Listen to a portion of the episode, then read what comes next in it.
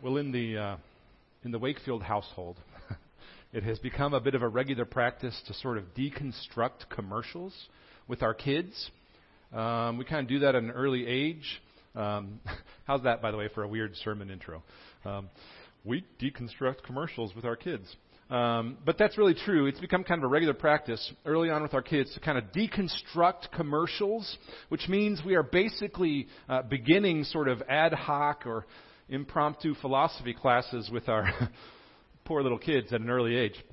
Uh, don't worry, we haven't yet started with our four-year-old. We're going to wait till she at least turns five to start, you know, doing this kind of thing um, with Emery. Hey, this is an example of an ad hominem fallacy, Emery. Do you understand? No, let's watch Max and Ruby. Um, so here's what I mean. Here's what I mean. We'll be sitting there um, in front of you know the, the TV or a, uh, an iPad or some sort of screen, uh, watching a, a, commercial that's about shampoo, in, in theory, um, and we'll turn to our little seven or eight year old, you know, philosophy student, and we'll say, "Hey, what's this commercial about?" Uh, and and they'll say shampoo, and, and I'll say, "Right, good job." Uh, so, why aren't they on this commercial showing us uh, very much about what this shampoo really is, or, or like a picture of it. Or why aren't they telling us about how this shampoo works to clean your hair? You know, I'll ask a sort of leading question like that, and they'll say something like, because they want to sell you on being beautiful, or prey on my weakness and insecurities as a seven year old. They're very advanced. Very advanced. Uh, now, you may think, after hearing a, a weird scenario like that, which True story. That happens all the time in our household. You may think, sure glad I'm not a Wakefield, um, which I grant um, comes with its own set of weirdness. Um, but but here's why we do this sort of impromptu philosophy, uh, deconstruction of commercials thing with our kids from an early age. And, and you all know this. Thousands of messages are being sent our way every single day. Thousands of messages are being sent our way every single day. Most studies estimate that the average modern American is seeing upwards of 3,000 plus advertisements per day. That doesn't mean we aren't around more. Many estimate that we're up to 15 to 20,000 that we are around and that are trying to come at us each day, but that we actually see something on the order of 3,000-ish advertisements per day, which, if you do the math, means that in some form or fashion, we are taking in three ads or so a minute during our waking hours, which is crazy. Which is crazy. This is a figure that has pretty much not changed since the 50s. Some of you think this is a new thing, but this has been going on uh, most of our lives. Most of our adult lives, we've been sent thousands of messages per day, and the human uh, sort of standard of what we actually see and take in and notice is about 3,000 ish. That figure has pretty much stayed the same since the 50s. How do we know, in a world like that, what messages are worth listening to and which are not worth listening to? This is an important question. We, we must develop discernment. We must develop a nose for what is worthy of our time and attention and what is not worthy of our time and attention. It's like this. In the world of coffee, which is a world I happen to love, uh, in the world of coffee, uh, a guy named Ed Faubert is what you call a, a cupper a cupper, C U P P E R. Uh, he's a coffee taster. Uh, and he is so good at this um, that his taste buds are certified by the state of New York. So, so Ed's sense of coffee is so good. His sense of, of knowing what coffee is and where it's from and what's good and what's bad. It's so good that he can take one little sip of coffee, just, you know, that's why he calls it a cupper because it comes, in, comes in cups.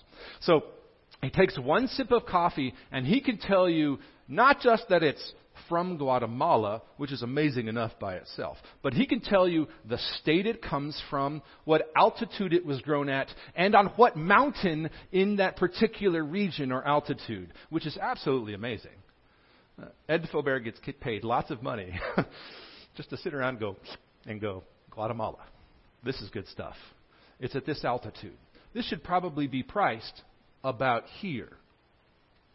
Now, think about Ed for a second. He, he wasn't born a coffee cupper. Nobody's born that way. He took steps to develop this skill. He had to taste all sorts of coffees. He had to travel all over the world. He had to talk to all sorts of people and, and study the coffee industry, uh, learn the skills of discerning what makes for good coffee and what makes for bad coffee. Which means it took work. It took time. He had to learn to discern. It's the same for us spiritually, friends. We need to learn to discern the difference between truth and error. Not just in others out there, but in ourselves. In my preaching. In every context within which we find ourselves, we need to learn the spiritual discernment kind of taste buds, like Ed Faubert with coffee, or maybe my kids with commercials. Uh, so that's why John's writing in 1 John 4 to help us understand how to spot the difference between truth and error. And it matters because we are inundated. We are inundated with messages that are competing for our time, our attention, and our money. So jump in at verse 1. It says this Beloved, press pause. We're going to spend some time on verse 1. Beloved, just this first word. He says, Beloved long story short, John calls them beloved here in 4 1 because he feels a sense of pastoral, a personal pastoral responsibility for them.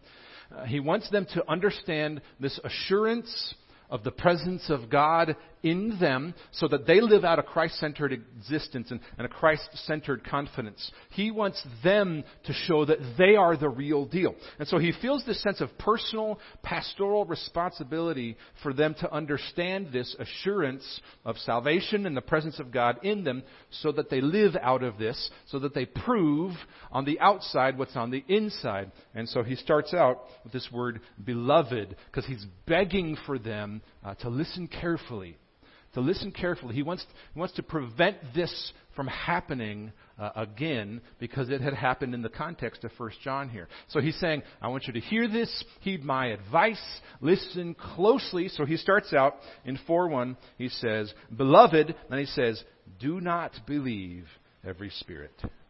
Do not believe every spirit. Now press pause here on that. We're going to spend some time here on this phrase. Do not believe every spirit.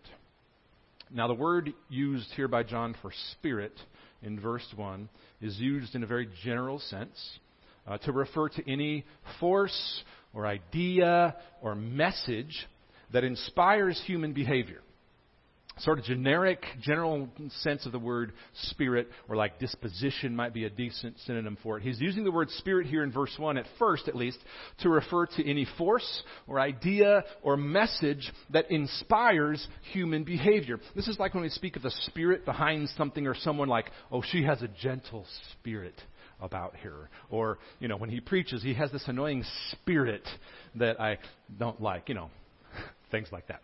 So, even the scriptures use the word spirit like this in this kind of generic way in quite a few places. When David talks in Psalm 51 about renewing a right spirit within me, and he also speaks of having a broken spirit, it's like that. Other places in the Bible refer to a faithful spirit, a haughty spirit, a uh, sort of perverted or a humble or a calm spirit. So that's the way that John's referring to it here in verse 1, at least at the beginning here, to refer to any force or idea or message that inspires inspires human behavior. but we don't yet know what's behind this spirit or this sort of disposition here. So he says, do not believe every spirit. Could be good, could be evil, could be an angel, could be a demon, could be instruction from your coach, could be a message from your teacher, uh, or maybe even your preacher. It could be a commercial that is supposedly about shampoo, like we talked about earlier, but really it's about getting you to fall in love with yourself and your hair looking good and making money off of your insecurities. It could be a cute single guy at the coffee shop who claims to follow Jesus and wants to get to know your name and have your number, just like this internet meme I came across this week. This is the kind of thing we're talking about. Single ladies, here's the lesson. Here's the spiritual lesson, single ladies. You gotta figure out what's behind it. I mean, it, it's silly. It's an internet meme, but it's true. You gotta figure out who's behind every cute spirit. That's not quite what Paul says there, but okay, like half of you are like, that's not at all funny. Strike it for the next service. Fine. So, back on task. Beloved, do not believe every spirit, he says, but test the spirits. In other words, judge them to see if they're valid, if they're true. And then he says, why? To see whether they are from God. Test the spirits to see whether they are from God, to determine if they're legit, if they are the real deal, to see if they are real. He says, For many false prophets, going on there in verse 1, test the spirits to see whether they are from God, for many false prophets have gone out into the world. This is like the antichrists uh, that we talked about um, a couple weeks ago. Um, Jesus had already warned that this would be the case after he left. He said, There will be many who come after me, trying to fill the void with them. So John is directing us here, given that situation of an anti Christian message, John is directing our attention so that he will uh, so that we will learn to judge for ourselves the legitimacy of the messages we are receiving. And he's emphasizing here the importance of distinguishing between good and evil, which is super, super important for us. Because listen, friends, fake news is not a recent innovation. Spiritual quackery is all over the place. A spiritual clickbait has been around since false teachers in 1 John tried to deceive God's people so you should test the messages that you are hearing. You should test the messengers from whom you hear them to determine if indeed they are from God, if they are biblical, or if they're from another source. You should test me. You should test what I'm saying. You should go home and see for yourself, checking what I say against the scriptures, uh, because I do that. I check myself all the time. Acts 17 uh, has a cool little passage there where it talks about the Christians from Berea um, because it commends them because they did this. They tested what they heard. It says they examined the scriptures daily. It says the Bereans examined, examined the scriptures daily to, to test what they had heard. And then apparently they all moved to Kentucky. So maybe they weren't so wise after all. Can I get a witness, Tennesseans? People have been falling for bad ideas ever since. So John says this, verse 1, don't move to Kentucky. No, he says, do not believe every spirit, but test the spirits to see whether they are from God, whether they are legitimate, legitimate or not. For many false prophets have gone out into the world. And then verse 2 begins to tell us how to carry this out. By this, in other words, in this way, by this you know the Spirit of God. And here's the doctrinal test. Every spirit that confesses, every force or idea or message that communicates that Jesus Christ has come in the flesh, this is the doctrinal test.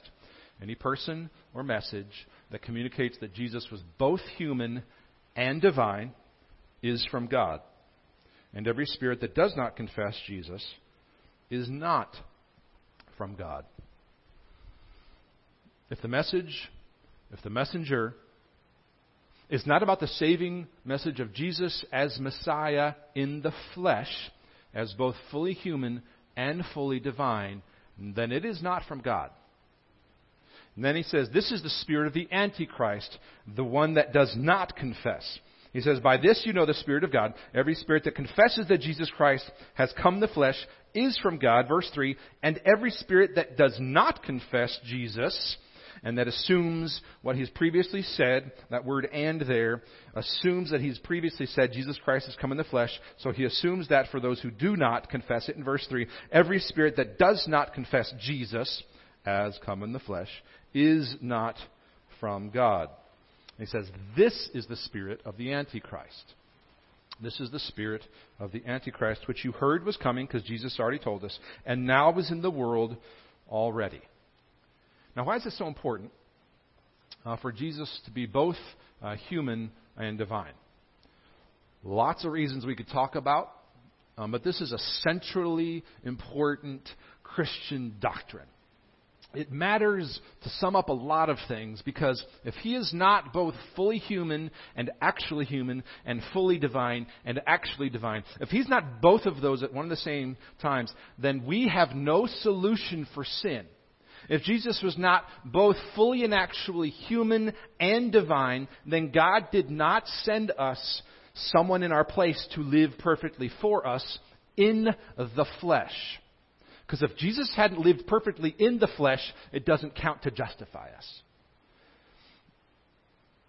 The gospel and our salvation hinge on that central truth.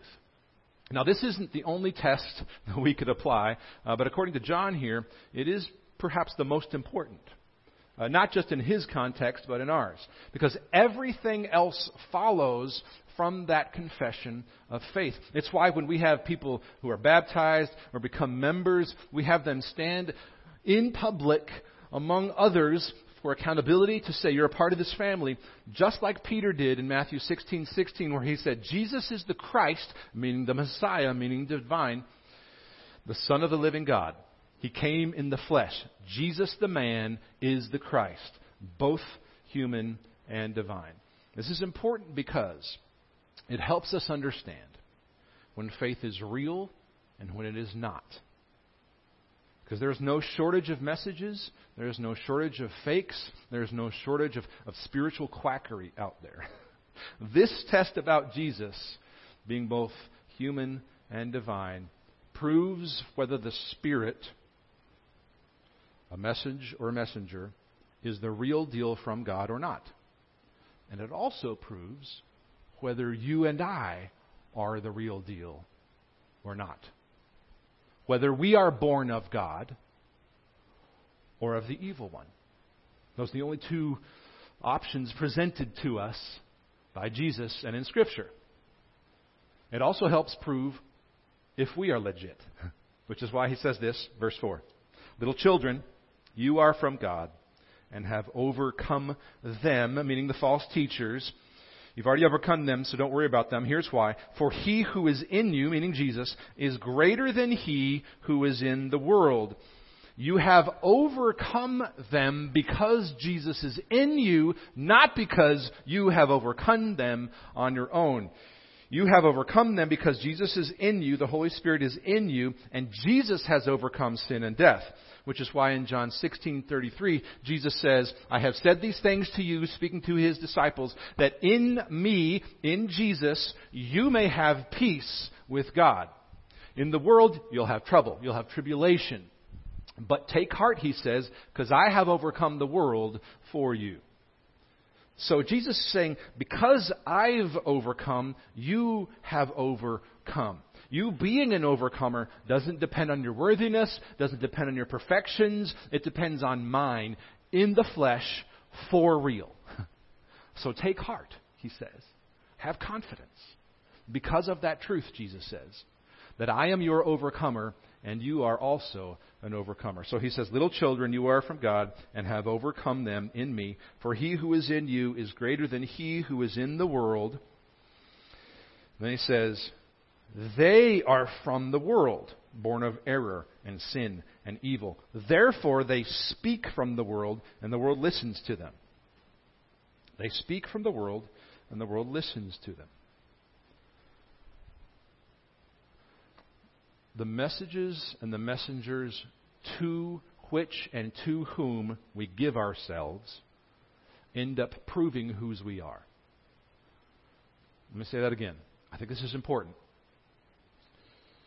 the messages to which and the messengers to whom we give ourselves will end up proving whose we really are. That's true of evil, it's true of good. It's true of the devil, and it's true of Jesus. It's true of the Holy Spirit and the Word and God the Father. If your time and attention and energies are spent listening to a true message, that message will form you. That messenger will end up forming you. And the opposite is also true, which is why idolatry is the main thing in the whole Bible. Everything on this side, sorry, you get to be the side of evil. Everything on this side of self and evil becomes idolatrous in a way that forms us. And that's the spirit of error he's referring to. Everything on this side of Jesus, the Father, the Holy Spirit, all that is good, if our time and attention are paid with those messages and those messengers, they will end, in, end up forming us. Which means we are being formed into the image of that to which we give ourselves. So the message and the messengers to which or to whom we give ourselves will end up forming us. Which is why he can say very confidently in these verses, they are from the world. They speak from the world. The world listens to them. But we, verse 6, are from God. Whoever knows God listens to us. Which kind of sounds funny to hear at first, like, hey, if they listen to us, we're, you know, of God, and they must be of God too. So you listen to me, obviously you're right. You know, now uh, the problem here isn't that John isn't claiming to be the oracle of all knowledge, like everything I say is from God, and you should just listen to everything I say. He's still saying, don't forget to test. Don't forget to test, like he already said. He's just saying that those who have a taste for spiritual truth know it when they see it. They can apply this Jesus as human and divine test. On the contrary, he says, whoever is not from God does not listen to us. By this we know the spirit of truth and the spirit of error, by this test of Jesus as human and divine. If the message and the messenger to which and to whom we give ourselves is Jesus, come in the flesh, then we have proven whose we are. So, why is this important? This lesson of, of, of spiritual discernment. During this series, we've been saying that, that people are the proof of God's presence. It's written on our walls, upstairs and downstairs here. Uh, we are the proof. Think about that for a second. That is a pretty radical claim to say that people can end up being the proof of the presence of God. And today's message in this is a diagnostic tool, not just for everybody else. but for ourselves.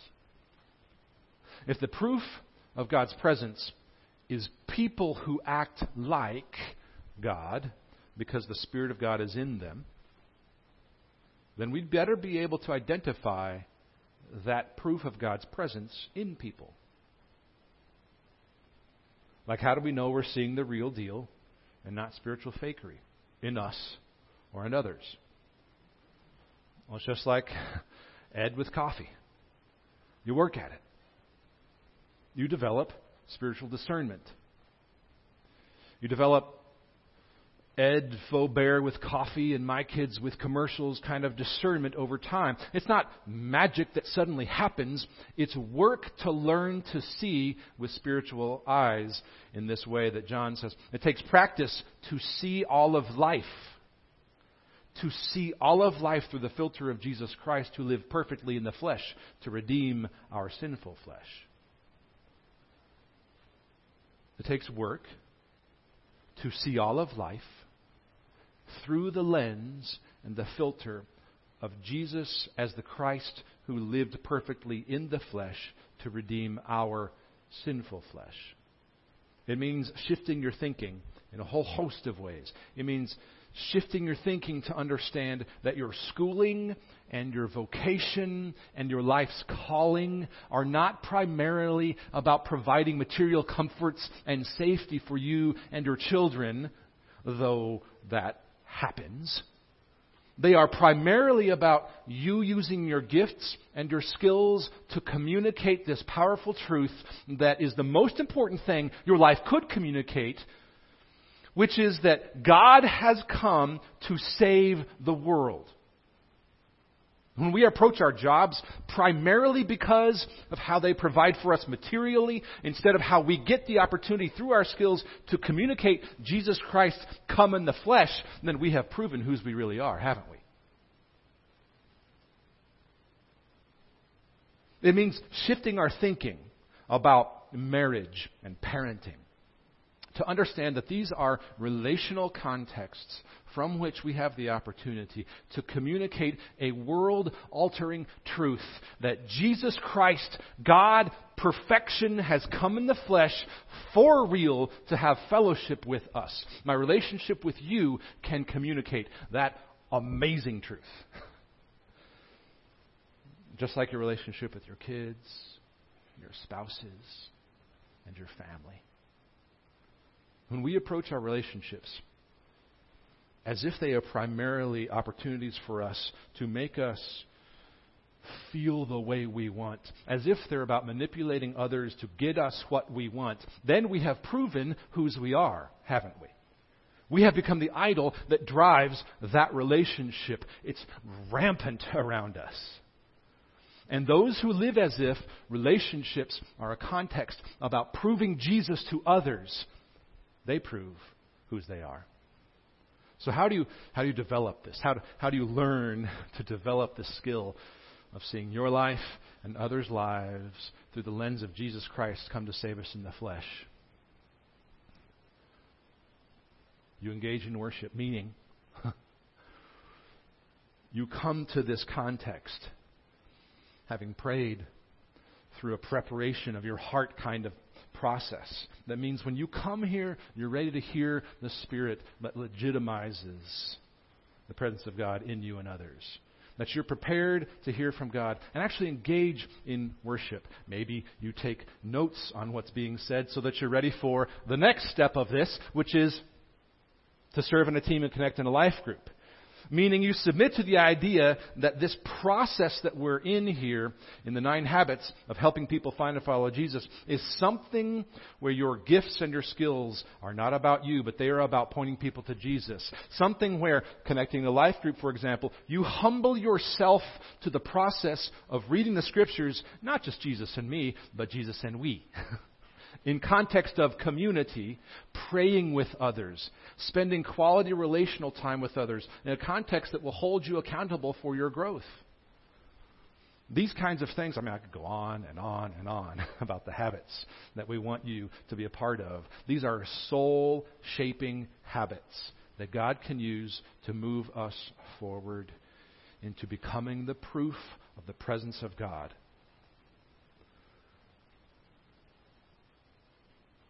the proof of the presence of God in us that shows whose we really are.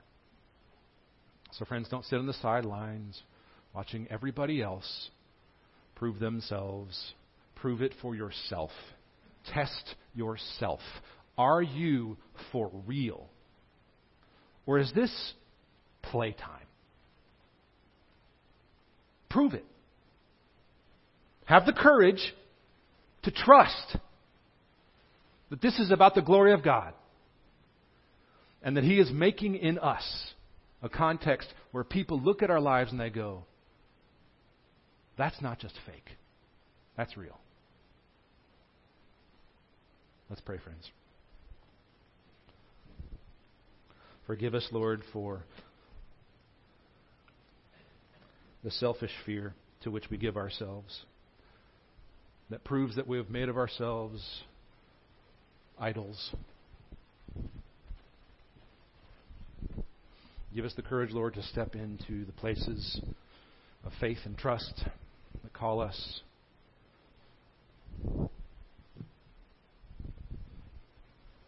Into a greater depth of relationship with you and others. Lord, make of this place, make of us as a people, um, an environment where people um, come to know you and to find you and to follow you with their whole hearts. Uh, Lord, that's the greatest, greatest thing in the world we could be a part of. And we want to be a part of that for others because, Lord, you've done that for us. We prove you've done that for us. That we've been blessed when we bless others. So, Father, continue to make of us a people where that mission and that vision of your work in our lives informs all that we are. Test us. Help us to ask these questions of ourselves. In the name of your Son, Jesus, we pray. Amen.